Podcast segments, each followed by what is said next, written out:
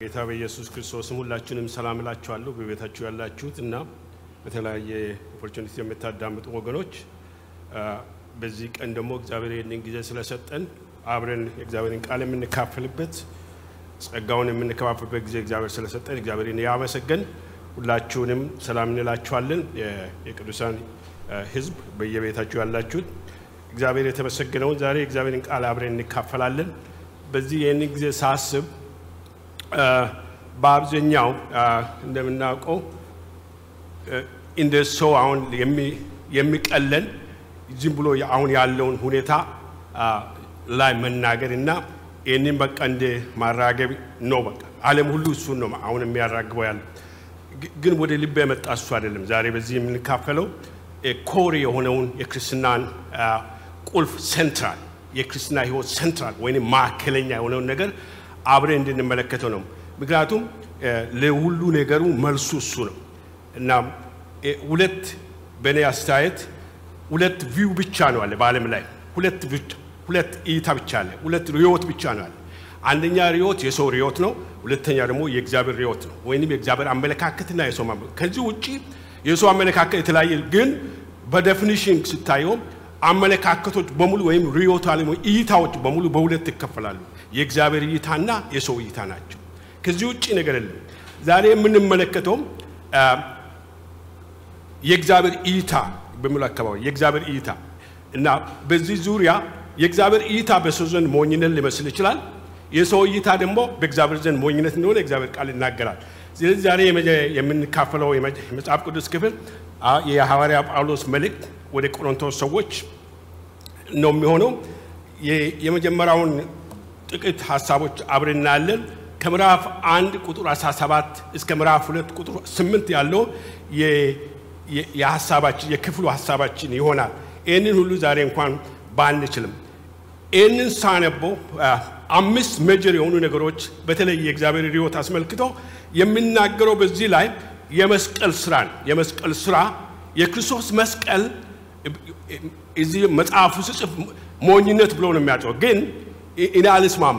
የክርስቶስ መስቀል በሰው እይታ ሞኝነት የመሰለ የክርስቶስ መስቀል ዋና የሰው ጉዳይ በሙሉ solution የሚሰጥ መልስ የሚሰጥ ዋና ማዕከለኛ ሀሳብ እንደሆነ አየሶ በዚህ ባለንበት ዘመን ሳይንስ በብዙ መንገድ ሰልጥኖ በብዙ መንገድ ሄዶ የሰውን physical ህይወት አሻሽሎታል። እድሜውን እንኳን ወደ ማራዘም ደረጃ ወደዚያ እየቃጡ ነው። ስለዚህ ሳይንስ ብዙ ነገር አስገኝቷል። የሰው ግኝት የሰው አእምሮ ብዙ ነገሮችን ፈልስፎ ብዙ ነገሮችን አድርጎ ኑሮውን አቃሎታል። ነገር ግን ሰው ማቃለል ያልቻለ አንድ ነገር ብቻ አለ። እግዚአብሔር ብቻውን ማቃለል የሚችለው ግን ለሰው ችግር ሁሉ ምንጭ ሆነ። እሱን ሀሳብ ዛሬ አብረን እንመለከታለን። እግዚአብሔር ጸጋ እንዳበዛን እስኪ አብረን አጭር ጸሎት እንጸልይና በዚህ ሀሳብ ላይ ቃሉን አንብበን እንነጋገራለን። የሰራዊት ጌታ እግዚአብሔር አምላካችን ሆይ በናዝሬቱ በኢየሱስ ክርስቶስ ስም ይችን ጊዜ ስለሰጠን በዚህ ጊዜ ደግሞ በፊት የሆነን ስምን እንድንጠራ ቃልን እንድናነብ እግዚአብሔር ከአንተ እይታ አንጻር ነገሮችን ማየት የምንችልበትን ሀሳብ እንድነጋገር ይህን እድል ስለሰጠን ተመስገን። ጌታና አምላኩ በዚህ ቀውጥ ወቅት ጌታ ሰው የተለያየ idea፣ የተለያየ concept፣ የተለያየ ነገሮችን ይናገራል። አንተ ግን የምትናገረው አንድ ነገር ብቻ ነው። ስለዚህ ያንን እኛም ማየት እንድንችል እኛም እይታችን በዛ እግዚአብሔር አምላክ ሆይ የተቃኘ እንሆን ጸጋ እንድታበዛልን ለእኔም ጸጋ እንድትሰጠኝ ለሚሰሙትም ጸጋ እንድትሰጣቸው። የቃል እውነት እግዚአብሔር በግልጽነት ወደሚያስፈልገው ቦታ እንዲደርስና ቃል በጸጋ እንደተባለ እግዚአብሔር ከአንተ የሚላከው ቃል እግዚአብሔር ስራውን ሳይፈጽም ሳያከናውን ስለማይመለስ ዛሬ የሚወጣ ቃል ደግሞ ስራውን ስለምሰራ በሰዎች ላይ የሚዘራው እግዚአብሔር ዘር በቅሎ ለአንተ ክብር የሚያመጣ ስለሆነ ምስጋና ለአንተ እንሰጣለን። እግዚአብሔር እኔንም ወገኖችንም አስበን በዚህ ሰዓት ሁሉን ነገር ለአንተ ሰጠን። በክርስቶስ ኢየሱስ ቅዱስ ስም ጌታ ኢየሱስ የተመሰገነው ነው። ሐዋርያ ጳውሎስ መልእክት ወደ ቆሮንቶስ ሰዎች ምዕራፍ አንድ ሀሳብ ላይ ነው የምንነጋገረው። ይህ እንግዲህ የቆሮንቶስ መልእክት ሀሳብ ነው። ሀሳቡን ቀስ እያልን ነው የምንሄድበት። ዛሬ የተቻልነው ያህል ብቻ ነው የምንሄድበት ማለት ነው። ምንም መቸኮል አያስፈልግም። ካልሆነም ሌላ ጊዜ እንቀጥልበታለን። አንደኛ ቆሮንቶስ ምዕራፍ አንድ ከቁጥሩ 18 ወይ 17 ጀምሬ አንዳንድ ነገሮችን አብረን እያነበብን እንሄዳለን። ሁላችንም በቤታችሁ ያላችሁን መጽሐፉን ተከታተሉ። ቁጥር 17 ጀምራለሁ። ምን ይላል? በዚህ ከቁጥር 17 ጀምሮ የሚነበበው አንደኛ ቆሮንቶስ ላይ ነው ያለ ነው። ከቁጥር 17 ምዕራፍ አንድ ላይ 17 ጀምሬ ሀሳቡን አብረን እናያለን። ሐዋርያ ጳውሎስ እዚህ ቦታ ላይ የሚናገረው ሐዋርያ ቆሮንቶስ መልእክት እንደምታውቁት ለቆሮንቶስ ሰዎች የተጻፈ ነው። የቆሮንቶስ ከተማ ከተማ እንደሆነች እናውቃለን። በኋላ ነገር ግን እዚህ ቦታ ላይ መጀመሪያ address የሚያደርገው በዛ ቤተ ክርስቲያን ውስጥ ያለው ስለ division፣ ስለ መከፋፈል፣ የተለያየ መከፋፈል አለ፣ የተለያየ አንጃዎች አሉ እና እነዚህ አንጃዎች ወይንም ደግሞ ቡድኖች በምን እንደተመሰረቱ ሐዋርያ የሚገልጽበት ቦታ ነው። ለምን እንደተመሰረቱ፣ ለምን ወደ መኖር እንደመጡ ያን ሀሳብ ነው የሚናገረው እና ከዋና ነገር እንዴት እንደተዛነፉና ዋና ሴንትራል የሆነውን የእግዚአብሔር ሀሳብ እንዴት እንደሳቱ የሚያመለክት ነው። ስለዚህ ይህን ሀሳብ ነው ባክግራውንዱ። ለማጥመቅ ክርስቶስ አላከኝም ወንጌልን ልሰብክ እንጂ የክርስቶስ መስቀል ከንቱ እንዳይሆን በቃል በጥበብም አይደለም። የመስቀሉ ቃል ለሚጠፉት ሞኝነት፣ ለእኛ ለምንድን ግን የእግዚአብሔር ኃይል ነውና። የጥበበኞችን ጥበብ አጠፋለሁ የአስተዋዮችንን ማስተዋል ይጥላለሁ ተብሎ ተጽፏልና። ጥበበኛ የታለ? ጸሐፊስ የታለ? የዚች ዓለም መርማሪስ የታለ? እግዚአብሔር የዚህን ዓለም ጥበብ ሞኝነት እንዲሆን አላደረገምን? በእግዚአብሔር ጥበብ ምክንያት ዓለም እግዚአብሔርን በጥበባ ስላላወቀች በስብከት ሞኝነት የሚያምኑትን ሊያድን የእግዚአብሔር በጎ ፍቃድ ሆኗልና። መቼም አይሁዶች ምልክትን ይለምናሉ፣ የግሪክ ሰዎች ጥበብን ይሻሉ። እኛ ግን የተሰቀለውን ክርስቶስ እንሰብካለን። ይህ ለአይሁድ ማሰናከያ፣ ለአሕዛብ ሞኝነት ነው። ለተጠሩት ግን አይሁድ ቢሆኑ የግሪክ ሰዎች ቢሆኑ የእግዚአብሔር ኃይልና የእግዚአብሔር ጥበብ የሆነው ክርስቶስ ነው። ከሰው ይልቅ ከሰው ይልቅ የእግዚአብሔር ሞኝነት ይጠበባል፣ የእግዚአብሔር ድካም ከሰው ይልቅ ይበረታልና። ወንድሞች ሆይ መጠራታችሁን ተመልከቱ። እንደ ሰው ጥበበኞች ጥበበኞች የሆኑ ብዙዎች፣ ኃያላን የሆኑ ብዙዎች፣ ባላባቶች የሆኑ ብዙዎች አልተጠሩም። ነገር ግን እግዚአብሔር ጥበበኞች እንዲያሳፍር የዓለምን ሞኝ ነገር መረጠ። ብርቱን ነገር እንዲያሳፍር እግዚአብሔር የዓለምን ደካማ ነገር መረጠ። እግዚአብሔር የሆነውን ነገር እንዲያጠፋ የዓለምን ምናምንተ ነገር የተናቀውን ነገር ያልሆነውን ነገር መረጠ። ሥጋን የለበሰ ሁሉ በእግዚአብሔር ፊት እንዳይመካ ነገር ግን የሚመካ በእግዚአብሔር ይመካ ተብሎ እንደተጻፈ ይህ ዘንድ ይሆን ዘንድ ከእግዚአብሔር ዘንድ ጥበብና ቅድስና ከእግዚአብሔር ዘንድ ጥበብና ጽድቅ ቅድስና ቤዛነትም በተደረገልን በክርስቶስ ኢየሱስ የሆናችሁ ከእርሱ ነውና። እኔም ወንድሞቼ ሆይ ወደ እናንተ በመጣው ጊዜ በቃልና በጥበብ ብልጫ ለእግዚአብሔር ምስክርነትን እየመሰከርኩ አልመጣውም። በመካከላቸው ሳለሁ ከክርስቶስ ኢየሱስ በቀር እርሱ እንደተሰቀለ ሌላ ነገር እንዳላውቅ ቆርጬ ነበርና እኔም በድካም በፍርሃት በብዙ መንቀጥቀጥ በእናንተ ዘንድ ነበርኩ። እምነታችሁ በእግዚአብሔር ኃይል እንጂ በሰው ጥበብ እንዳይሆን ኃይል ቃልም ስብከትም መንፈስና ኃይልን በመግለጥ ነበረ እንጂ በሚያባብል ቃል አልነበረም ብሎ ይደመድማል።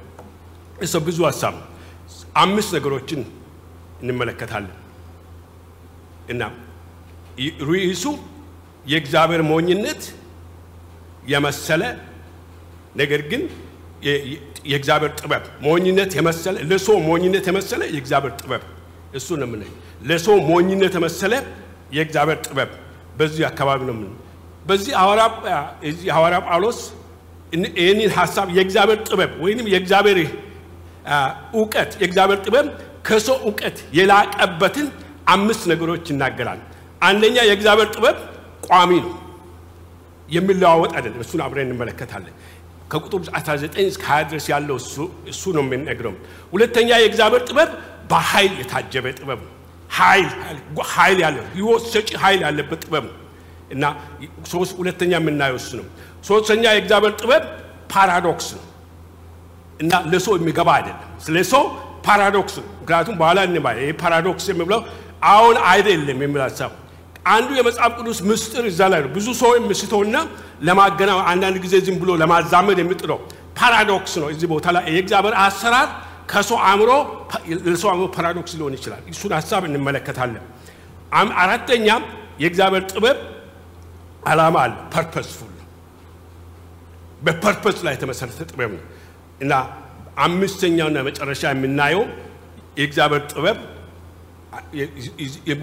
pompous የሆነ ዝም ብሎ ጉረኛ ጥበብ አይደለም፣ ወይም ዝም ብሎ ምን ለታይታ የሆነ ጥበብ አይደለም።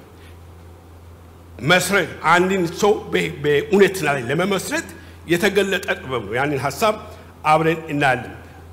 ትንሽ background እንመልከተው። ሐዋርያ ጳውሎስ ለቆሮንቶስ ሰዎች ይጽፋል።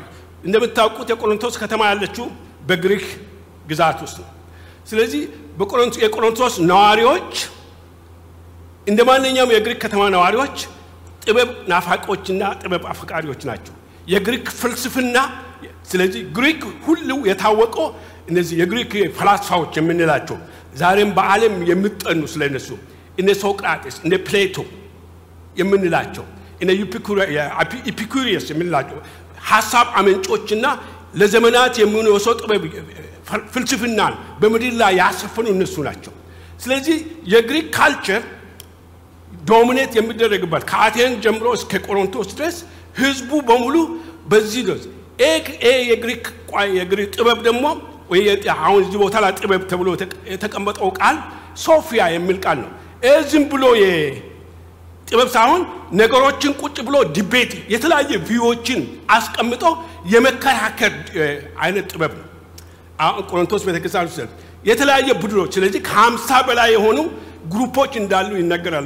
በታሪክ ጸሐፊዎች ሲናገሩ ይህንን የፍልስፍና ሀሳብ በቃ ትዝ ይላችኋል። ሐዋርያ ጳውሎስ በሐዋርያ ስራ ላይ ወደ አቴንስ ሲገባ እዚህ አርዮስፋጎስ የሚባለው የመናሪያ ሄዶ የሚከራከሩበት የተለያየ ፍልስ እዛ ቆሞ እንደተከራከራቸውና ብዙ ነገር እሱም እንደተናገረ በዛ ቦታ ሐዋርያ ስራ ላይ ማየት እንችላለን።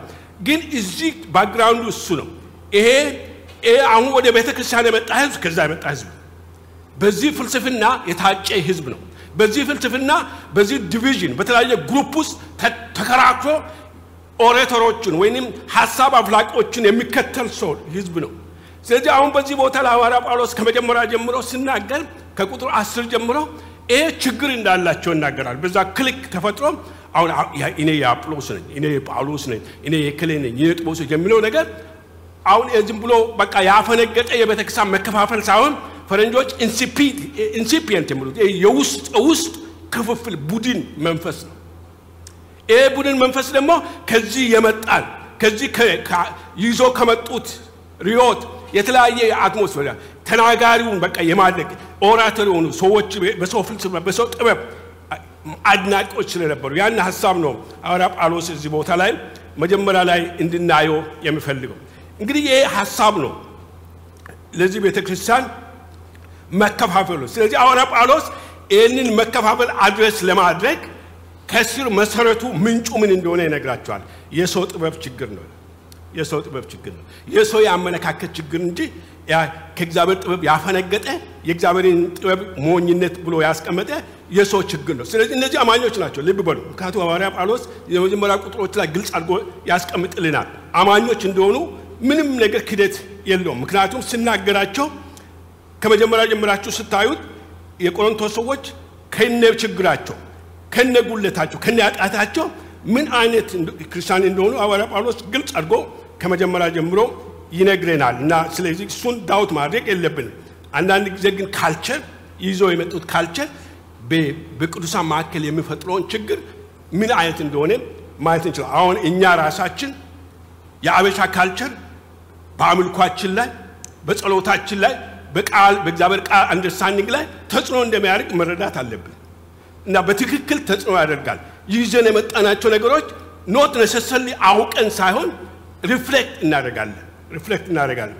እንግዲህ ይህንን ሀሳብ ነው ሐዋርያው በዚህ ቦታ ላይ address ማድረግ የፈለገውና እሱን ሀሳብ ነው አብረን የምናየው ማለት ነው። እንግዲህ የመጀመሪያውን ሀሳብ እንየው። የእግዚአብሔር ጥበብ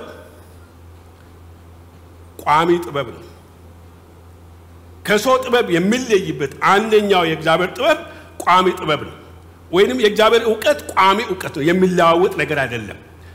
የሚለዋወጥ ነገር አይደለም።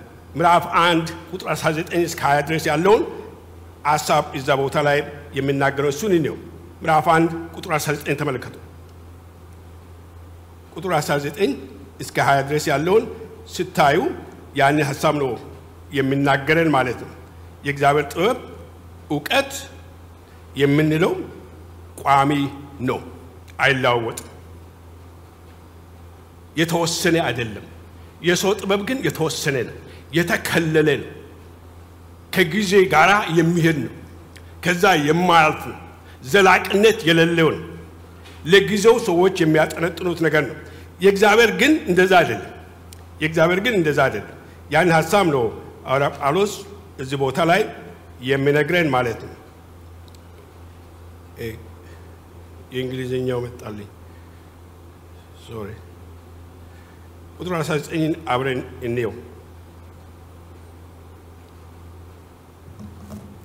ከዚህ አነባለሁ።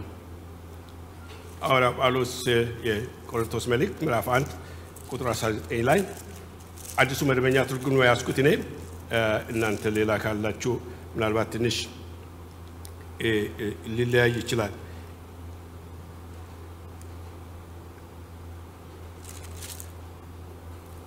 ቁጥር 19 ላይ ፊደሎቹ እየቀነሱብኝ እንግዲህ ላይ የመስቀሉ ቃል ለሚጠፉት ሞኝነት ነው፣ ለእኛ ለምንድን ግን የእግዚአብሔር ኃይል ነው። እንግዲህ ተብሎ ተጽፏልና የጥበበኞች ጥበብ አጠፋለሁ፣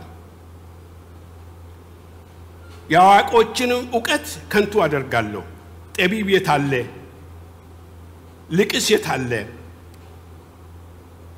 ፈላስፋስ የት አለ? እያለ ይናገራል። ስለዚህ ጠፊ እንደሆነ የጥበበኞች ጥበብ ጠፊ እንደሆነ ይናገራል።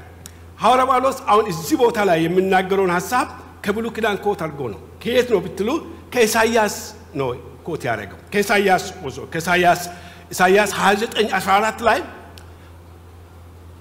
ነቢዩ ስለ ጥበብ የሚናገርበት ቦታ በዛ ቦታ የእስራኤል ሕዝብ ንጉሥ ሕዝቅያስ በሚገዛበት ጊዜ አሦራውያን መጥቶ ሲገዳደሩ የእግዚአብሔርን ፊት ከመፈለግ ፋንታ የግብፅን እርዳታ ለግብፅ እርዳታ ስልክ ነው የምንመለከተው። እና ስለዚህ ነቢዩ በዛን ሰዓት ነው እንግዲህ ይህንን ሀሳብ የሚናገር የጥበበኞችን ጥበብ። ስለዚህ እነሱ በጥበባቸው የግብፅ እርዳታ ከግብፅ የሚመጡ እርዳታ ኃይል አሦርን ለማሸነፍ ሰናከሪብ የሚባለው መጥቶ እዛ ሰፍሮ እያለ ያንን ሀሳብ ነው የሚናገረው። እና ይህንን የንጉሱ አማካሪዎች እርዳታ ከግብፅ መፈለግ ጀመሩ። የግብፅን ኃይል በዛን ጊዜ ግብፅ ኃይል ከሚባሉት ነው። በዛን ጊዜ የመጣ ሰው ይህ ጥበብ የሰው ጥበብ ግዛዊ የሆነ ጥበብ። ስለዚህ ምን ይላል? እኔ አጠፋለሁ በኋላ እና እግዚአብሔር እንዴት አድርጎ ሰናክሬምን እንዴት አድርጎ እንደመታና ከግብፅ ነፃ ከእስራኤል እንዳወጣ ይህንን ሀሳብ ነው እዚህ ቦታ ላይ የሚናገረው። ስለዚህ የሰው ጥበብ ሁል ጊዜ አለ የሚባለው ጥበብ የሰው ጥበብ የሰው እውቀት ኃይል የሚፈልገው ከውጭ ነው። እግዚአብሔር ግን እዚህ ቦታ ላይ አጠፋለሁ የሚለው እሱን ይህንን አጠፋለሁ፣ የሰውን ጥበብ አጠፋለሁ፣ የጥበበኞችን ጥበብ አጠፋለሁ፣ የልቆችን ጥበብ አጠፋለሁ ብሎ የሚናገር ቋሚነት የሌለው ጠፊ ጥበብ እንደሆነ አብሬን እንድናየው እዚህ ቦታ ላይ የሚናገረው ይህ ለዓለም ሞኝነት ነው።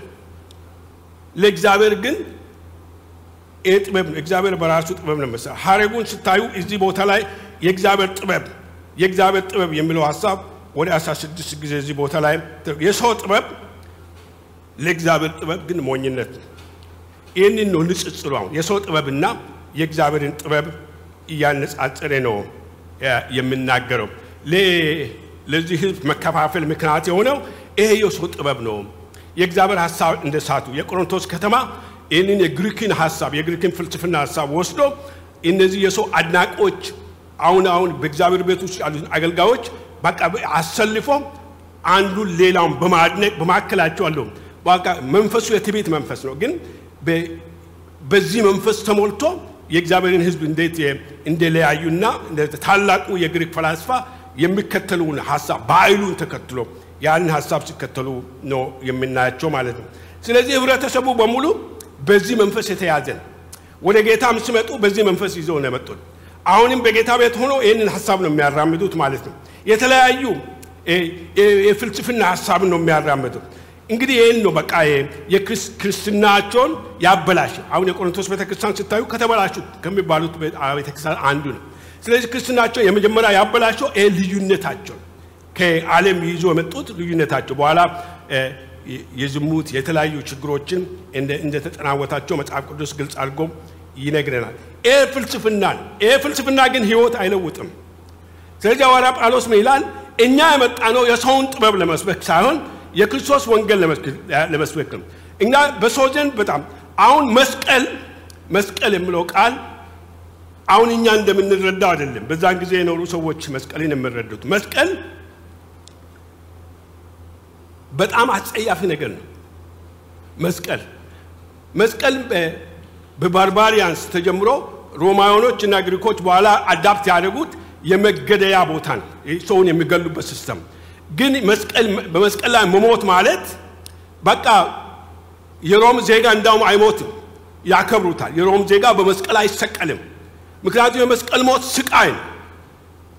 የሚሞተው ሰው ለሁለት ሶስት ቀን በመስቀል ላይ ተንጠልጥሎ የሚቆይበት በቃ maximum execution በቃ maximum ስቃይ የሚቀበልበት ቦታ ስለዚህ አሁን በዚህ አይነት ሁኔታ የሞተውን ሰው በዚህ አይነት ሁኔታ የተሰቀለውን ሰው በዚህ አይነት በአደባባይ የሞተውን ሰው እንደ አምላክ መቀበልና አዳኝ ነው ማለት ራሱን ማለት ያልቻለ ሰው ለእነሱ ሞኝነት ነው። ከሞኝነትም ሞኝነት ነው። ለዚህ ነው ስለዚህ በሰው ጭንቅላት ይሄ ለሰው መፍትሄ የሚሆን ነገር አይደለም። ስለዚህ የመስቀሉ ቃል ለሞኝነት ነው በሚባሉ ጊዜ ይሄ እውነት ስለሚያውቁት ነው ሞኝነት ብሎ አሁን ሐዋርያ ጳውሎስ የጻፉት። ምክንያቱም እንዴት ሆኖ ነው ተራ ክሪሚናል የሚገደልበት ቦታ ተገደለ አምላክ ተብሎ የሚመለከው አምላክ የእግዚአብሔር ትልቁ አየ ግን እግዚአብሔር በታላቅ ጥበቡ በኃያልነቱ የሰውን ልጅ ያዳነበትን መንገድ ለሰው እንዴት እንደተሰወረና ከሰው እንደራቀ ለማሳየት ነው።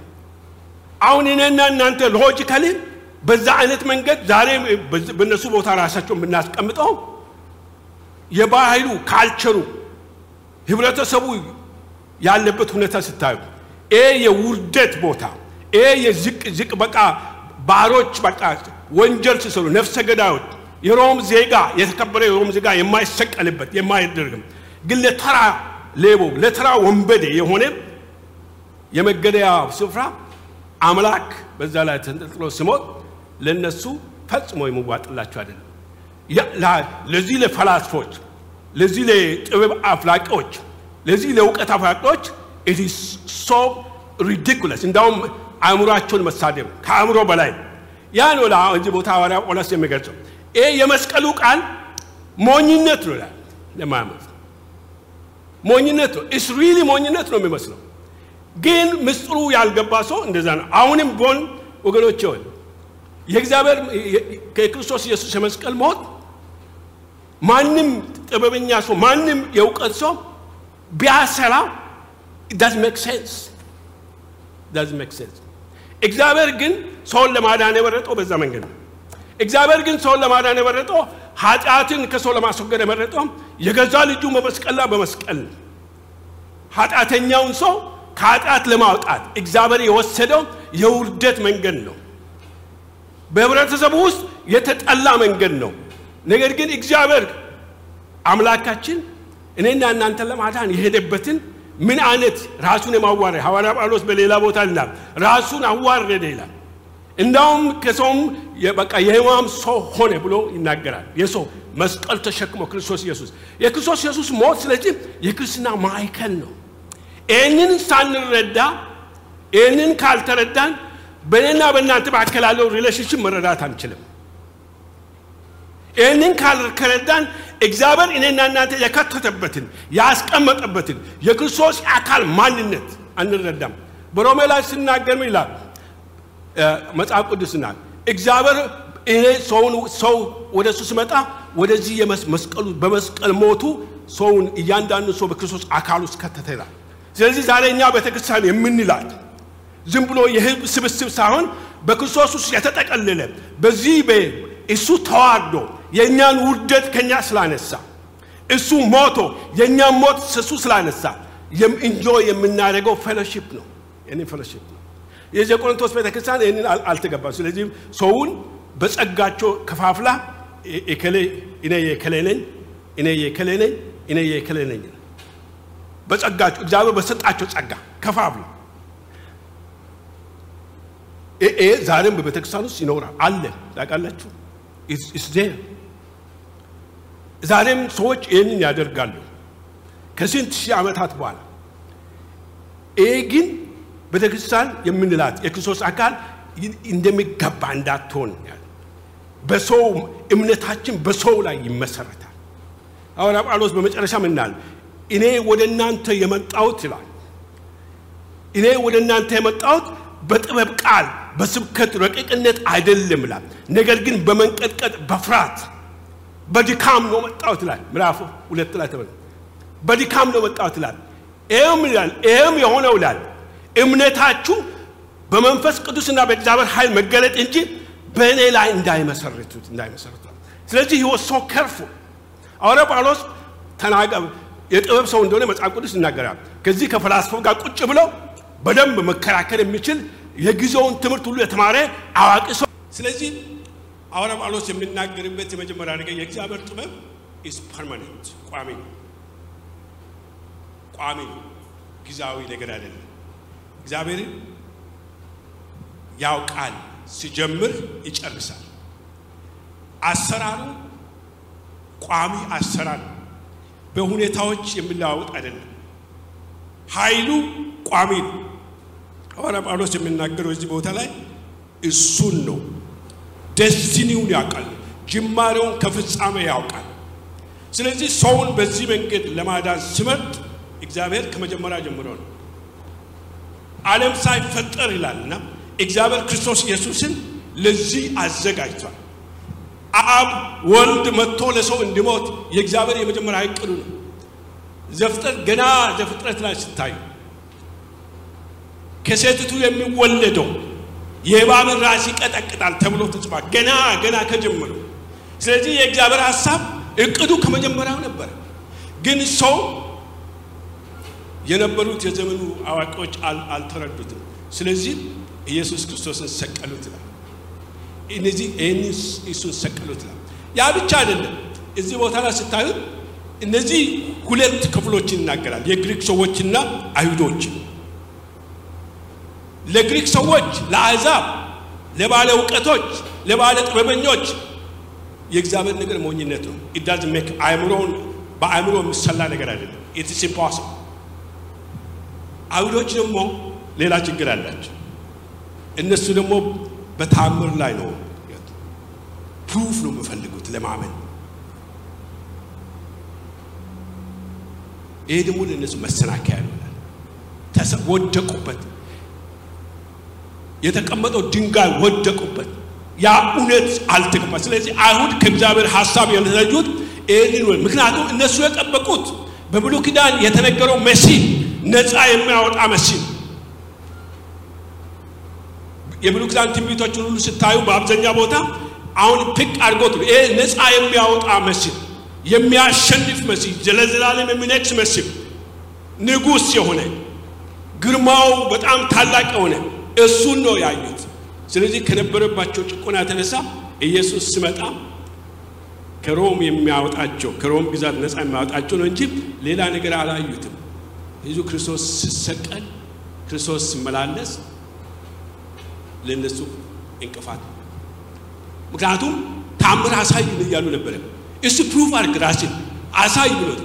የሚገርመው ነገር ክርስቶስ ኢየሱስ ታምር ሲያሳይ ለእነሱ ፕሩፍ ለማድረግ አይደለም፣ ደቀ መዛሙርቱ ለደቀ መዛሙርቱ ነው የሚያደርጋቸው እንዲያምኑበት። የአልዓዛርን ሞት አያችሁ። ትናንት ማታ ወንድም ትቶ ይናገረው የዛች እውር ሰው የተወለደው ኢየሱስ እግዚአብሔር እንዲያው እነዚህ እያጫቸው ያሉት ለወንጌል ስራ እየመለመለ ያላቸው ሰዎች እነሱን ለማጽናት ታምራት ሰውን አድኖ አያውቅም። መጽሐፍ ቅዱሳችሁ ላይ በደንብ ተመልከቱ። ታምራት ሰውን ለውጦ አያውቅም ፈጽሞ። ታምራት አሁን ብዙ ጊዜ እንደዛ ነው የሚመስለን።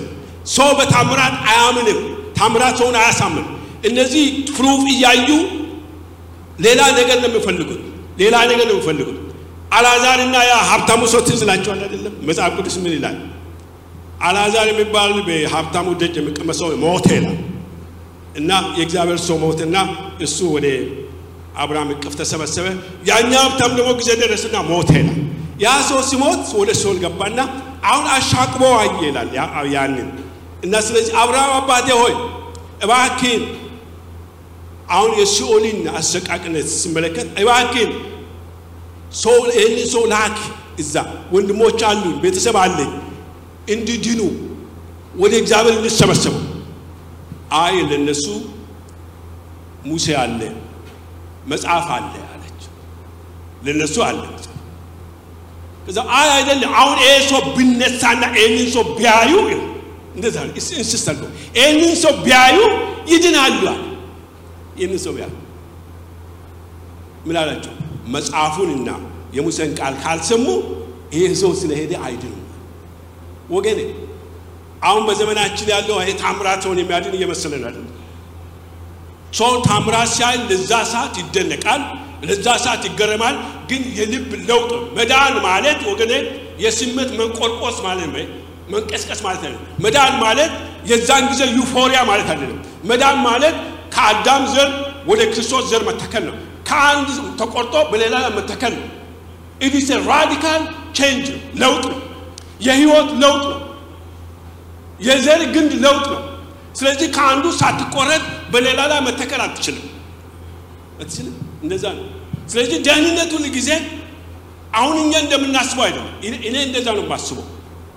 ደህንነት ዘሞስ ራዲካል ዘሞስ አሜዚንግ የሆነ ራዲካል ነው።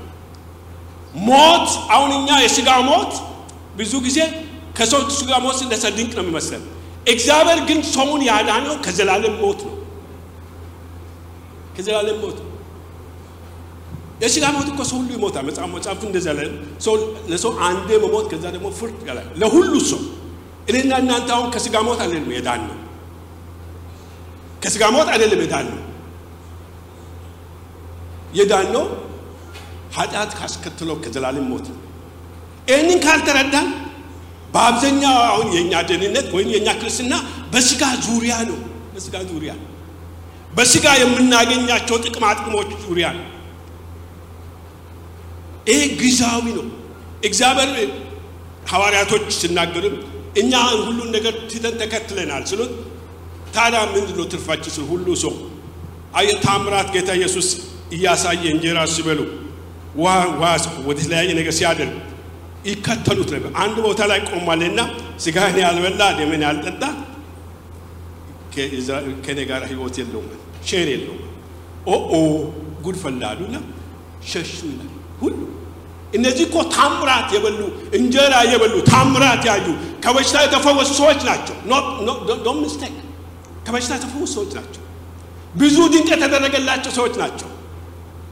አሁን ይሄ ግን የህይወት core ሲመጣ it's hard thing to take ስለዚህም ሁሉም ጥሎ ሄዷል። ጌታ ኢየሱስ ክርስቶስ ሐዋርያ ጳውሎስ እዚህ ቦታ ላይ ያለ በማባበል አይደለም ሰው ወደ ደህንነት የሚመጣ በእውነት ቃል እውነትን ቃል በመንገር ነው ምን ይላል? ጌታ እዛ እነሱ እናንተስ ደግሞ መሄድ ትፈልጋላችሁ? ያላቸው። እናንተም መሄድ ከፈለጋችሁ it's up to you ይሄ እውነት አይሻርም ይሄ እውነት አይቅለሰለስም። ይሄ እውነት compromise አይደረግም። ማንም ሰው ክርስቶስን መከተል የሚፈልግ ሰው መስቀል ተሸክሞ ራሱን በየቀኑ በመስቀል ላይ እያየ መሄድ አለበት የሚለው ነው ይሄ ካልሆነ ለጊዜ የሚገጥመንን ነገር ብቻ ጊዜያዊ ጥቅሞ ጥቅሞቻችን ብቻ ካስብ ነው እግዚአብሔር በሕይወታችን ውስጥ ሊያደርስን ሊያደርግልን ኢንተንድ ካረገን ሀሳብ እንቀራለን። ለዚህ አወራ እዚህ ቦታ ላይ የምናገረው የቆሮንቶስ ሰዎች በዚህ ጥበብ በሰው ጥበብ አልተቀበሉ ግን ይላል እዛ ቦታ። አሁን ግሪኮች በዛ ሲያስቡ አይሁዶች በዛ ሲያስቡ ሐዋርያ መለስ ብልና ለግሪኮችም ለአሕዛብም በሱ የሚያምኑ ግን መስቀሉ ህይወት መስቀሉ ህይወት discriminate አያደርግም ነገር ግን በእምነት ወደ ክርስቶስ ለሚመጣ ሰው ሁሉ መስቀሉ ሕይወት ነው። ኃጢአትን ያስወግዳል። ኃጢአታችን በመስቀል ጠርቆ ይላል ቆላሲያስ ላይ ከመንገድ አስወገደ ከመንገድ አስወገደ። ስለዚህ የኃጢአት ማስወገጃ ብቸኛ መንገድ የክርስቶስ መስቀል ነው። የክርስቶስ መስቀል ነው። ጥሩ ስብከት አለ is ጥሩ ስብከት የክርስቶስ መስቀል ነው። oratory በቃል ማባበል አይደለም። የክርስቶስ መስቀል ነው ብቸኛ የኃጢአት ማስወገጃ፣ ብቸኛ ወደ እግዚአብሔር ጋር የሚያገናኝ ሐዋርያ የሚናገረው በዚህ አካባቢ ነው። ስለዚህ የመስቀሉ ቃል ሀሳብ ዘላለማዊ ሀሳብ ቋሚ ሀሳብ ነው። የሰው ጥበብ ግን ለጊዜው ነው። ሶሉሽኑ ለጊዜ ነው። መልሱም ለጊዜ ነው። ውጤቱም ለጊዜ ነው። ከጊዜ አልፎ በጊዜ የተገደበ ነው።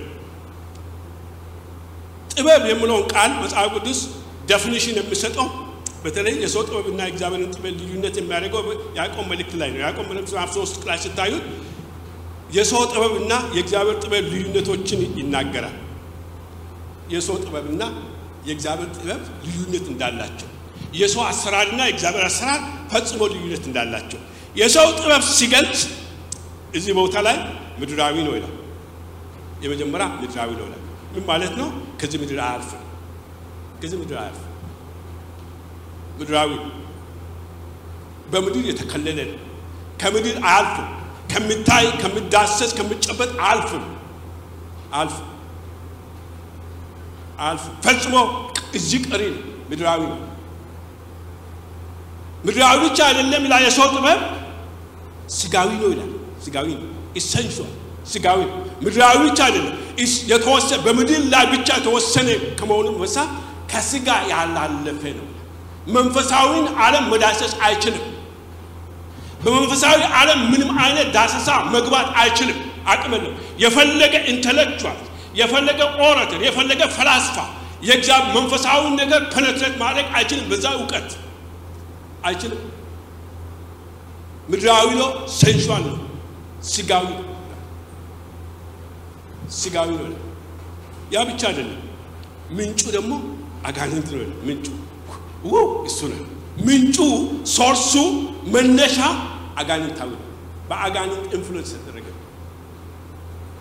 በአጋንንት influence ተደረገ። ስለዚህ ምድራዊ ጥበብ የሰው ጥበብ የምንለው ከበስተጀርባ አለ ይላል የሚያንቀሳቅሰው። ስለዚህ very careful ነው። mind ኣችን manipulate ማድረግ የሚችል የሰውን mind መግዛት የሚችል ከበስተጀርባ አቅም እንዳለ። ምክንያቱም የሰው ጥበብ deceptive ጳውሎስ በተለያየ ቦታ ላይ ይላል ማንም በሚያባብል ፍልስፍና እንዳያስታችሁ ይላል ቆላስይስ ማንም በሚያባብል ፍልስፍና እንዳያስታችሁ አስጠነቅቃችኋል ቆላስይስ መልእክት ማንም በሚያባብል ፍልስፍና ነገር ግን የእውነትን ቃል በፍቅር ተናገሩ። ይላል ምክንያቱም ነፃ የሚያወጣ እሱ የክርስቶስ መስቀል ህይወት ሰጪ መስቀል ነው። ስለዚህ ሐዋርያው ጳውሎስ በዚህ ክፍል የሚናገረው እሱ ነው። የእግዚአብሔር ሞኝነት ከሰው ጥበብ ከሰው በቃ ጠበበ የተባለ ጥበብ በጣም የላቀ ነው። ስለዚህ ይህ የመጀመሪያ የምናገረው ምን አይነት ጥበብ ነው? የእግዚአብሔር ጥበብ define ሲያደርግ የእግዚአብሔር ጥበብ define ሲያደርግ የእግዚአብሔር ጥበብ ደግሞ ከሰማይ የወረደ ነው። ሰማያዊ ነው። ስለዚህ በምድር ላይ የተወሰነ አይደለም። በሰማይና ምድርን የሚያገናኝ ጥበብ ከሰማይ ወደ ምድር የወረደ ከምድር ወደ ሰማይ መሄድ የሚችል ምናል? ትራንስፈራብል የሆነ ጥበብ እዚህ ምድር ብቻ ወይንም እዛ ሰማይ ብቻ የሚሰራ ሳይሆን በምድርም በሰማይ የሚሰራ ጥበብ ሰማያዊ ጥበብ ነው የሰው ጥበብ ግን ከምድር የበቀለ በምድር የሚቀር በምድር የተወሰነ ይላል። የእግዚአብሔር ጥበብ ግን ያዕቆብ ምዕራፍ 3 ላይ ቁጥር 17 18 19 ስታዩ እንደዛ ነው የእግዚአብሔር ጥበብ ከሰማይ የወረደ ነው ከሰማይ የመጣ ሰማያዊ ጥበብ ነው። መንፈሳዊ ጥበብ ነው ማለት ነው። ሐዋርያ ጳውሎስ በኋላ ይናገራል። መንፈሳዊ ጥበብ ነው የእግዚአብሔር ቋሚ ጥበብ ነው። ምክንያቱም እግዚአብሔር አይለዋወጥም። እግዚአብሔር ቋሚ ነው። የእግዚአብሔር ሀሳብ ቋሚ ነው። ሪል ነው። ስለዚህ ጥበባችን ጌት እዚህ ላይ ካያችሁ ሐዋርያው ሶስት ጥያቄዎችን ጠይቃል። ሶስት ጥያቄዎችን። ጥበበኞች የት አለ? ጣፊዎች የት አለ? የዚህ ዓለም መርማሪዎች የት አሉ ብሎ ይጠይቃል። where are they?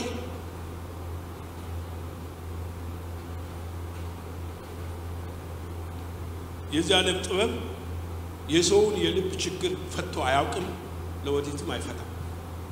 የሰው የልብ ችግር ፈቺ ብቸኛ ጥበብ የእግዚአብሔር ጥበብ። የሰው ችግር ደግሞ የውጭ ችግር አይደለም፣ የልብ ችግር ነው፣ የህይወት ችግር ነው። ሰው ህይወቱ የተመረዘ ነው። ሮሜ ምዕራፍ አንድ ጀምራችሁ አንብቡ። በጣም የሚያስገርም ነገር ነው። ሰው ህይወቱ የተበላሸ በእግዚአብሔር ፊት ያለ አቋሙ የወደቀ አንድ ደግ ነገር ከሱ የሚወጣ ነገር የለም። ሮሜ ምዕራፍ ሶስት ላይ ሲታዩ ከቁጥር ጀምራችሁ አፉን፣ አንደበቱን፣ ምላሱን፣ እግሩን፣ እጁን ማንኛውም ነገሩን ይዘረዝርና ሁሉ ነገር የተበላሸ ነው። እኛ ሰውን እንደምንቀባባ አይደለም። በእግዚአብሔር እይታ ተፈጥሯዊ ሰው ምንም ምንም salvation የሚደረግ ከሱ ውስጥ የለም። ምንም save የሚደረግ ከሱ ውስጥ የለም። ምንም ምንም save የሚደረግና ለእግዚአብሔር ስራ የሚውል ነገር የለም። ስለዚህ total transformation የሚያስፈልገው ለዛ ሐዋርያ ጳውሎስ ለዚህ ነው። ስለዚህ በክርስቶስ ያሉት እነሆ አዲስ ፍጥረት ሆኗል፣ አሮጌ ነገር ሁሉ አልፏል፣ እነሆ ካሁን በኋላ ሁሉም አዲስ ነው የሚለው። ስለዚህ እግዚአብሔር አዲስን ሰው ነው ፈጠረ እንጂ የቀድሞውን ሰው አሻሽሎ የቀድሞውን ሰው ውስጡን ትንሽ አዳድሶ አይደለም። አዲስ ሰው ነው ፈጠረ። ያንን ማድረግ የሚችለው ደግሞ የክርስቶስ መስቀል ብቻ የእግዚአብሔር ጥበብ ያንን ማድረግ የቻለ የክርስቶስ ጥበብ ያ የእግዚአብሔር ጥበብ የክርስቶስ መስቀል ብቻ። የመስቀሉ ቃል ለሚጠፉት ሞኝነት ነው፣ ለሚድኑት ግን የእግዚአብሔር ኃይል ኃይል። የሰው ጥበብ ሰውን ለማዳን አቅም የለውም፣ ኃይል የለውም። የሰውን ኑሮ ለማሻሻል አስተዋጽኦ ሊያደርግ ይችላል አስተዋጽኦ ሊያደርግ ይችላል። ያ አይካድም። ሳይንስ ዛሬ ስናይ በብዙ ነገሮችን comfort ሊያደርገን ይችላል። ምድራዊ ነገራችን ግን ከምድር አያልፍም። የእግዚአብሔርን ነገር ግን ወደ አያደርስንም፣ ወደ እግዚአብሔር አያደርስንም። ያም ደግሞ ቋሚ አይደለም። ቴክኖሎጂ እንዳያችሁት ታውቃላችሁ። ቴክኖሎጂ ራሱ በየአመቱ ስንት ጊዜ እንደምለው አንድ ቋሚ ነው። text book የዛሬ ዓመት የገዛው text next week is obsolete obsolete እንደዛ ተማሪዎች ታውቃላችሁ። ስለዚህ በየሰምስተሩ ሌላ text book መግዛት፣ ተለውጧል። ቋሚ ያልሆነ ነገር ስለሆነ የሰው እውቀት ቋሚ አይደለም። የእግዚአብሔር እውቀት ግን ዘላለማዊ። ስለዚህ መስቀል ምን ያደርጋል? በዚህ በማይለወጠው በማይሻረው፣ በማይቀያየረው፣ በማይደለዘው ሀሳብ ላይ ነው የሚተክለን። በዚህ ላይ ነው የሚተክለን። በዚህ ላይ ነው የሚመሰረተን። እምነታችን በሱ ላይ ይመሰረታል። አቋማችን በሱ ላይ ህይወታችን በሱ ላይ ይመሰረታል። ስለዚህ የሚመጣ ነገር ከወዚህ ከዚህ ከዚህ አውላውል ሐዋርያ ጳውሎስ በቆሮንቶስ ምዕራፍ አራት ላይ የሚናገረው የሚመጣ ንፋስ ወደዚያና ወዲህ እንዳይወስዳችሁ ይላል። በዚህ ላይ ተተከሉ ብሎ የሚናገረው እሱ እውነት ነው። ያንን እውነት ነው። ለሰው ግን ሞኝነት ነው። ሐዋርያ ጳውሎስ የቆሮንቶስን አማኞች የሚመክረው ዛሬም እኛን የሚመክረው በዚህ በዚህ ሀሳብ ኃይል ነው። የእግዚአብሔር ጥበብ ኃይለኛ ቋሚ ብቻ ሳይሆን ኃይልም አለው። የመለወጥ ኃይል አለው። የማዳን ኃይል አለው። የመቀየር ኃይል አለው። የማኖር ኃይል አለው። የማሻገር ኃይል አለው። ሁኔታዎችን መቋቋም የሚያስችል ጉልበት የመስጠት ኃይል አለው። የእግዚአብሔር ጥበብ በኦፒኒየን ላይ የተመሰረተ አይደለም። ቋሚ የሆነ ዘላቂ የሆነ ከጅማሬ እስከ ፍጻሜ በእግዚአብሔር የታቀደ ሰማያዊ ጥበብ ነው። ሰማያዊ ጥበብ ያን ሀሳብ ነው ሐዋርያው በዚህ ቦታ ላይ የሚገልጽልን። የእግዚአብሔር ጥበብ ቋሚ ነው። I think እዚሁ ዛሬው ሊበቃን ይችላል ብዬ አምናለሁ። ስለዚህ ጥበበኞች የት አለ ብሎ ሲጠይቅ ኢሳያስ 19 እና 20 ላይ ቅድም እንዳልኩት ኢዜቅያስ የእስራኤል ሕዝብ የእግዚአብሔርን ይህን ቋሚ ጉልበት የእግዚአብሔርን ቋሚ ኃይል ረስቶ እርዳታን ከግብፅ ለመጠየቅ የመጣባቸውን አሶር ለመቋቋም እርዳታን ከግብፅ ለማስቃጡ ነቢዩ መጣና የታለ የታለ አዋቂ ያለ ይሄን ነው የታለ ጸሐፊስ የታለ ጥበበኛ ብሎ የሚጠይቀው ያን ነው። ኢሳያስ እናንተ ራሳችሁ አንብቡ። ኢሳያስ 19 ላይ 12 እና ኢሳያስ 33 18 ስታነቡ ይሄ አሁን ጥያቄው የመጣ ከዛ ከአሶር ጋር በተገናኘ የእስራኤል መሳት እስራኤል ያንን እንደ ጥበብ ቆጥሮ ከግብፅ እርዳታ መፈለግ ያመጣውን ያንን rebuke ለማድረግ ሐዋርያ የተናገረው ቃል ነው። እዚህ ቦታ ላይ ሐዋርያ መስጠት ለ solution ለመልስ ምድራዊ ጥበብ ከዓለም ጥበብ ሲሹ የእግዚአብሔር ሰዎች ከዓለም ጥበብ ሲሹ የዓለምን እርዳታ ሲፈልጉ እዛ ሪቡክ የሚያደርግበት ነቢዩ መጥቶ የሚናገረው ሀሳብ የት አለ ብሎ የሚጠይቀው ጥያቄም ከዚያ የመነጨ የእግዚአብሔር ኃይል እንዳለው ረሱ። በኋላ እግዚአብሔር ማሪ አይደለም። ነቢዩ ትንቢት ተነበላቸውና ለዚህ የመጣባቸው አትፍሯል። በአንድ ሌሊት በአንድ ሌሊት አንድ መልአክ ልኮ አንድ መቶ ሰማንያ አምስት ሺህ በአንድ ሌሊት እነሱ ደንግጦ በቃ እርዳታ የሚፈልጉበት በአንድ ሌሊት አንድ መልአክ ልኮ መቶ አንድ መቶ ሰማንያ አምስት ሺህ ወታደር ጠዋት ሲነሳ ሁሉ ሬሳውን ተገኘ። ሰናክሬም ወደ ነነዌ ተመለሰ። በነነዌ ሲመለስ ደግሞ ወደ ቤተ ጣዖቱ ገብቶ ሲያመልክ ልጆቹ ሁለቱ ልጆቹ መጥተው ገደሉት። የሚገርም ነገር እስራኤል ግን ይህንን አምላክ የሚያመልኩትን አምላክ ረስቶ ከግብፅ እርዳታ አስፈልጉ ነበረ። በቃ እንደ ጥበብ ይቆጠሩ። ሐዋርያ ነቢዩ ሐዋርያ ኮት ያደረገው ከዛ የሰው ጥበብ ዘላቂ እንዳልሆነ ኃይልም እንደሌለው የእግዚአብሔር ጥበብ ግን ኃያል ነው። በአንድ መላእክት በአንድ መላእክት እግዚአብሔር ስታደጋቸው እንመለከታለን። ስለዚህ ጥበበኛ የታለ? ጸሐፊ የታለ? ታሪክ መርማሪ የታለ? ይህንን ማየት ሰው አልቻለም። ስለዚህ ወገኔ ዛሬ ምንድን ነው እግዚአብሔር ቃል የሚለን? የእኛ ችግር የእኛ ችግር ሁሉ መፍትሄ በክርስቶስ መስቀል ውስጥ ነው። everything need በክርስቶስ መስቀል ውስጥ ነው። መስቀል የማይፈታልን ነገር የለ። ከኃጢአት ጀምሮ እስከ መጨረሻ የሕይወት ችግራችን በሙሉ መልሱ ያለ በመስቀል ውስጥ በክርስቶስ መስቀል።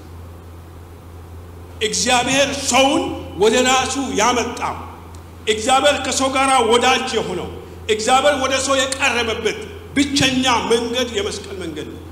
በመስቀል መንገድ የክርስቶስ ኢየሱስ የመስቀል ሞት የሁሉ ነገር መልስ ነው። ይሄ ለዓለም ሞኝነት ነው። ለሚድኑት ግን እግዚአብሔር ኃይሉን የሚገልጥበት መንገድ ነው። እግዚአብሔር ኃይሉን የሚገልጥበት መንገድ ይህንን ብዬ ልጨርስ። ሌላ የምናየው የእግዚአብሔር ጥበብ የመስቀሉ ጥበብ ለዓለም ሕዝብ ፓራዶክስ ፓራዶክስ የሚገባ ነገር አለ። አሁን በሮም በግሪክ ዓለም ያሉት በዛ በቆሮንቶስ ያሉ ሰዎች ምን ይላል? ሐዋርያ ጳውሎስ ተመልሶ የዳኑትን ሰዎች አሁን በቤተ ክርስቲያን ያሉትን ሰዎች address ያደርጋቸዋል። እስቲ እናንተ ራሳችሁ ተመልከቱት ይላል። ምን አይነት ሰዎች ነበራችሁ የዳናችሁት? ከእናንተ መካከል የታለ ጥበበኛ? ከእናንተ መካከል የታለ ባላባት? ከእናንተ መካከል የታለ በቃ reputation ያለ ሰው ፈልጉና እስቲ ፈልጉ ይላል። እግዚአብሔር አሁን የዓለምን ምናምንተ ነገር አቅም የሌለውን ነገር ተስፋ የሌለውን ነገር ምንም አይነት ጉልበት የሌለውን ነገር እንዴት እንዳዳነ ተመልከቱ ብሎ እነሱ ራሳቸውን እንደ display ያቀርብላቸው። በምናችሁ ነው ዳናችሁ? በምናችሁ? በየትኛው አቅማችሁ፣ በየትኛው ፍልስፍናችሁ፣ በየትኛው እውቀታችሁ፣ በየትኛው ገንዘባችሁ፣ በየትኛው relationship ኣችሁ ነው ዳናችሁት ብለው ይናገርላቸዋል። የእግዚአብሔር የማዳን ሀሳብ እኛ በአእምሮ ሰልተን እንደዚህ ስለሆን ነው እንደዚህ ስለሆን ነው ብለን እንላለን። በጸጋ ብቻ ነው፣ ብቻ በእምነት ብቻ ሌላ እኛ ሰርተን ያመጣነው ነገር የለም። ስለዚህ ይህንን መረዳት አለ። እግዚአብሔር ያዳንን በጸጋው ብቻ ነው። የሆነ ሬፑቴሽን ስላለን ወይንም የሆነ መልካም ነገር አድርገን አይደለም። ሞታችኋል፣ ህይወታችሁ በክርስቶስ ተሰውሯል። ያ ኤፌሶ ምዕራፍ ሁለት ላይ ሙታን ሳላችሁ ነው። ሙታን ሙታን እንዴት respond ማድረግ ይችላል? የሞተ ሰው respond ማድረግ አይችልም፣ እናውቃለን። ግን እግዚአብሔር በምሕረቱ ባለጠጋ ስለሆነ ከታላቅ ፍቅሩ የተነሳ ሙታን በሆናችሁ ጊዜ በክርስቶስ ኢየሱስ አዳናችሁ። ክርስቶስ ለኃጢአታችን ሞተ። ቲቶ ላይ ሲናገር ክርስቶስ ለኃጢአታችን ሞተ፣ በሶስተኛ ተቀበረ፣ በሶስተኛ ቀን ከሙታን ተነሳ፣ ወደ ሰማይ አረገ የሚለው እውነት ሰው ሁሉ ሊያውቀው የሚገባ እውነት ነው ብሎ ይጻፋል። ሰው ሁሉ ማወቅ የሚገባ መያዝ የሚገባ ማሰላሰል የሚገባ ክርስቶስ ለኃጢአታችን ሞተ፣ ተቀበረ፣ በሶስተኛ ቀን ከሙታን ተነሳ፣ አሁን ደግሞ ሞትን ድል አድርጎ በእግዚአብሔር አብ ቀኝ አለ የሚለው እውነት አማኝ ሁሉ recite ማድረግ አለበት። እንዳውም በድሮ ጊዜ recite የሚደረግ ነው። ሐዋርያ ጳውሎስ ለጢሞቴዎስ ሲጽፍ እንደዛ ይሄ ነው የክርስትና core። የሚመጣ ነገር ሁሉ ኃላፊ ነው። ሁሉ ነገር ኃላፊ እኛም ራሳችን በስጋዊ በዚህ ምድር ላይ ለጊዜ ነው የምንለው temporary resident we are just resident we can be evacuate any time ከአሁን ጀምሮ any time እግዚአብሔር ሊጠራን ይችላል። ምክንያቱም ይሄ ቋሚ ቤታችን አይደለም። ጴጥሮስ እንደዛ ይሄ ቋሚ ቤታችን አይደለም። ስለዚህ በዚህ በምንኖርበት በድንኳን ውስጥ እውነት ይህን እውነት እንድንረዳ የሚመጣ ነገር እኛን ሊያጠፋን አይችልም። ምክንያቱም እኛ already ሞተናል። ሰውዬ ሁለቴ ነው። አንድ የአንድ ሰው አባባል አለ። አንዴ የተወለደ ሁለቴ ይሞታል። ሁለቴ የተወለደ ግን አንድ ጊዜ ብቻ ነው። አንዴ ከተወለድ ያ ስለዚህ ሁላችን አንድ ተወለደ። ግን ሁለተኛ መወለድ ከሌለ ሁለት ጊዜ ነው። አንደኛ በስጋችን እንሞታለን፣ ሁለተኛ ደግሞ በዘላለም በነፍሳችን። በክርስቶስ ኢየሱስ ግን መስቀል ስራ ታምነን እንደገና በክርስቶስ ከተወለድና አዲስ ፍጥረት ከሆነ አሁን እኛ ስጋ ብቻ ሞት ነው የምንሞተው እንጂ ከዛ በኋላ ሞት የለም። ሞት ወይ መውጊያ የት አለ? ሲኦል ድል መንሳት የት አለ ብሎ ሐዋርያ ጳውሎስ በዚህ በቆሮንቶስ 15 ላይ የሚናገረው እሱ። ምክንያቱም እኔና እናንተ already በክርስቶስ ውስጥ ሞተናል፣ ለዓለም ሞተናል። እንደዛ ነው ብሎ እኔ ለዓለም እኔ የተሰቀልኩበት ዓለም ለእኔ የተሰቀበለት ከክርስቶስ ኢየሱስ መስቀል በስተቀር ሌላን ነገር ሁሉ ትቻለሁ ብሎ ገላትያ ላይ የምናገረው ለዛ እኔ ለዓለም የተሰቀልኩበት ዓለም ለእኔ የተሰቀለበት የክርስቶስ መስቀል የክርስቶስ መስቀል። ስለዚህ ወገኖቼ መስቀል አንጠልጥለን የምንሄደው ሬሊክስ አይደለም። መስቀል ኢየሱስ ክርስቶስ በሕይወታችን ብሎ የከፈለ ዋጋ ነው።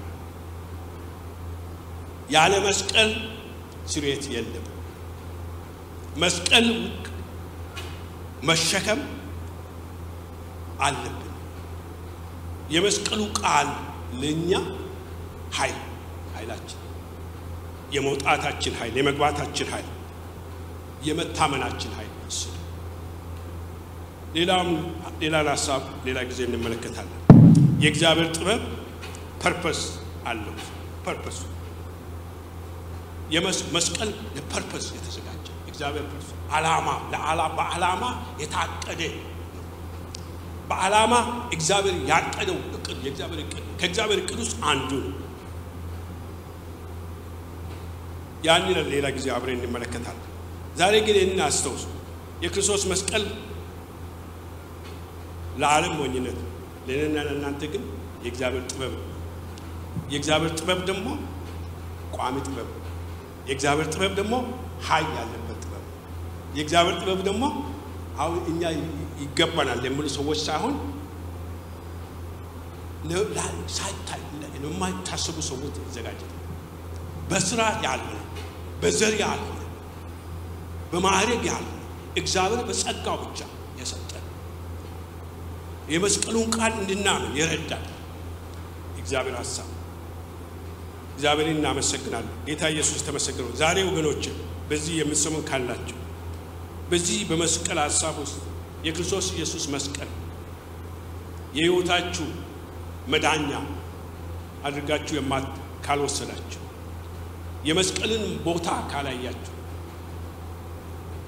ዛሬ ዞር ብላችሁ እንድትመለከቱ። ምክንያቱም መስቀል የተሰቀለው ክርስቶስ መስቀል ላይ የተሰቀለው እኔን ለማዳን አንቺን ለማዳን እኛን ለማዳን ስለዚህ መስቀል ላይ ስሞት እኛ ደግሞ በእሱ ፋንታ ሕይወት አገኘ። መስቀሉ ጽድቃችን አመጣ። መስቀሉ ቅድስናችንን አመጣ። መስቀሉ ቤዛነታችን አስገኘልን። ቤዛነታችን አዳንን። መስቀል የመስቀሉ ስራ ውጤቶች። ስለዚህ መስቀሉን ማክበር መስቀሉን የምናንጠለጥለው የእንጨት ወይንም አንገት ላይ ምድው የጌጥ ዕቃ ሳይሆን ክርስቶስ ስቃይ የተቀበለበት ውርደታችን የተሸከመበት ጉስቁልናችን ከኛ ላይ ያነሳበት መርገማችን ከኛ የተወሰደበት ቦታ ስለዚህ ሁሉ ነገር በመስቀሉ ስር ማድረግ ስለዚህ በመስቀሉ ጥላ ስር ስናደርግ ችግራችን ይራገፋል። በመስቀሉ ጥላ ስር ፈውሳችን አለ። በመስቀሉ ጥላ ስር ቅድስናችን አለ። በመስቀል ጥላ ስር ነው ቤዛነታችን ያለ። በመስቀል ጥላ ስር ነው ጽድቃችን ያለ። ከዛ ውጭ የለም። ከዛ ውጭ የለም። የመስቀሉ ቃል ለሚድኑት የእግዚአብሔር ኃይል ነው። መስቀል ለድነታችን ነው። በሰው ጥበብ ከተሞላን ግን መስቀል ሞኝነት ነው። እንዴት ሆኖ አዳኝ ይሞታል? መስቀል ላይ በውርደት ቦታ ሞኝነት ብሎ እዚህ የተተረጎመው actually ቃል moron የሚል ቃል moron መከ አሁን የዓለም ፈላስፋዎች ይህ moronic idea ነው። በቃ ውራ የሆነ ሀሳብ እንዴት ሊሆን ይችላል? ግን እግዚአብሔር ጥበቡ በጣም ድንቅ ስለሆነ ከሰው አእምሮ በላይ ስለሆነ በመስቀል ሞቱ አዳንን። እግዚአብሔር የተመሰገነው። ስለዚህ ወደ ራሱ አስጠጋን። በዚህ የጥበብ ሰው የላቀ ሰው መድረስ የማይችልበት ከምድራዊ በላይ ሰማያዊ ጥበብ ወደ እግዚአብሔር ወደ ምድር ወረደልን።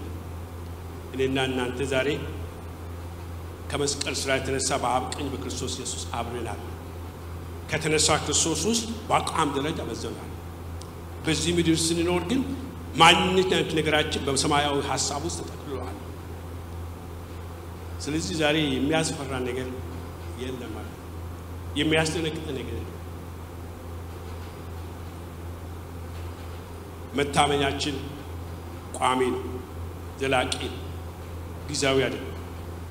ደህንነታችን ዘላቂ ነው፣ ጊዜያዊ አይደለም። በሆነ ነገር የሚወሰድብን ነገር በክርስቶስ ኢየሱስ ሞት የተገኘ ነገር የተከፈለ ዋጋ የተከፈለ ዋጋ።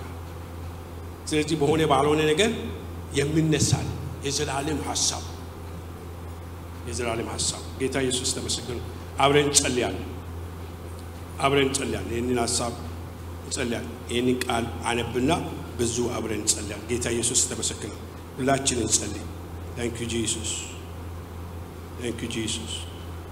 ተመስገን አባባ፣ ስም የተመሰገነው ስለ መስቀል ስራ ተመስገን። ስለ ክርስቶስ መስቀል ተመስገን። ስለ ዘላለም ሀሳቢ ተመስገን አባባ። ድንቅ አምላክ ክብር ሁሉ ላንተ ይሁን። እናመሰግናለን፣ እናከብርሃለን፣ ከፍ እናደርጋለን። ስም እየተመሰገነ ይሁን። ሃሌሉያ። የመስቀሉ ቃል ለሚጠፉት ሞኝነት ነው፣ ለእኛ ለምንድን ግን የእግዚአብሔር ኃይል ነው። የእግዚአብሔር ኃይል ነው። ወንጌል የመስቀሉ ቃል ሃሌሉያ ነው። ወንጌል የመስቀሉ ቃል ሐዋርያው ስለዚህ ወንጌል እንዲሰብክ እንጂ የክርስቶስ መስቀል ከንቱ እንዳይሆን በቃልና በጥበብ አልመጣም፣ በሰው ጥበብ። ወንጌል ለመስበክ ወንጌል ወገኖች የእግዚአብሔር የመስቀሉ ቃል በእግዚአብሔር ጥበብ ምክንያት ዓለም የእግዚአብሔርን ነገር ማወቅ አልቻለች። እኔና እናንተ ግን እግዚአብሔር በዚህ በስብከት ሞኝነት ሞኝነት በሚመስል ነገር ከዘላለም እስከ ዘላለም የሚያድን የእግዚአብሔር ሀሳብ በጎ ፈቃድ በእኛ ላይ ተፈጸመ። የተሰቀለው ክርስቶስ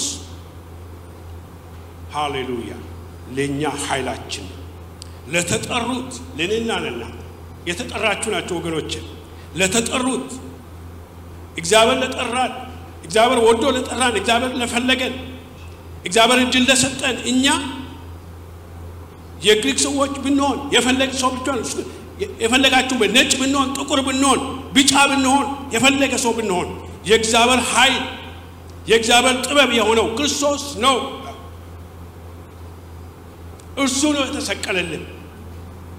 እርሱ ነው የተሰቀለልን። ወንድሞች መጠራታችሁን ስለዚህ ተመልከቱ ይላል። መጠራታችሁን አትርሱ። የተጠሩት ጥበበኞች አይደሉም። የተጠሩት ኃያላን አይደሉም። የተጠሩት ባላባቶች አይደሉም። ነገር ግን እግዚአብሔር ጥበበኞች እንዲያሳፍር የዓለምን ሞኝ ነገር መረጠ። ብርቱዎችን ሊያሳፍር እግዚአብሔር የዓለምን ደካማ ነገር መረጠ። እግዚአብሔር የሆነውን ነገር እንድጠፋ የዓለምን ምናምንተ ነገር የተናቀውን ነገር ያልሆነውን ነገር መረጠ።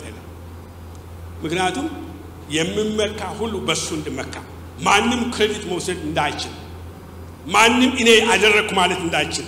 ስለዚህ ሐዋርያው ምን ይላል? የሚመካ በእግዚአብሔር ይመካ።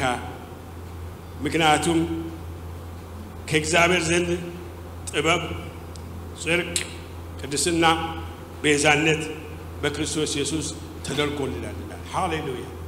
ተደርጎልናል። ይደረጋል አይደለም፣ ተደርጎልናል ይላል። በእግዚአብሔር ምን አይደል?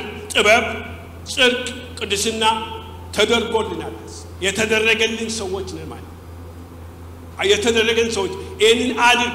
አሁን ብዙ ጊዜ እኛ እግዚአብሔርን የምንወተውተው ይህንን አድርግ ከሰማይም ከምድር የማያልፍ የተወሰነው በጊዜ የተከለለውን ይህን የምድር ጥበብ በቃ የምድር ነገር ነው። ብዙ ጊዜ የምድር ጥበብ ሰማያዊ ያልሆነ የማያልፍ ከዚህ ምድር የማያልፍ ምንጩ ደግሞ አጋንንታዊ የሆነ ይላል ያዕቆብ ሲናገር ሶርሱ እሱ ነው ይላል።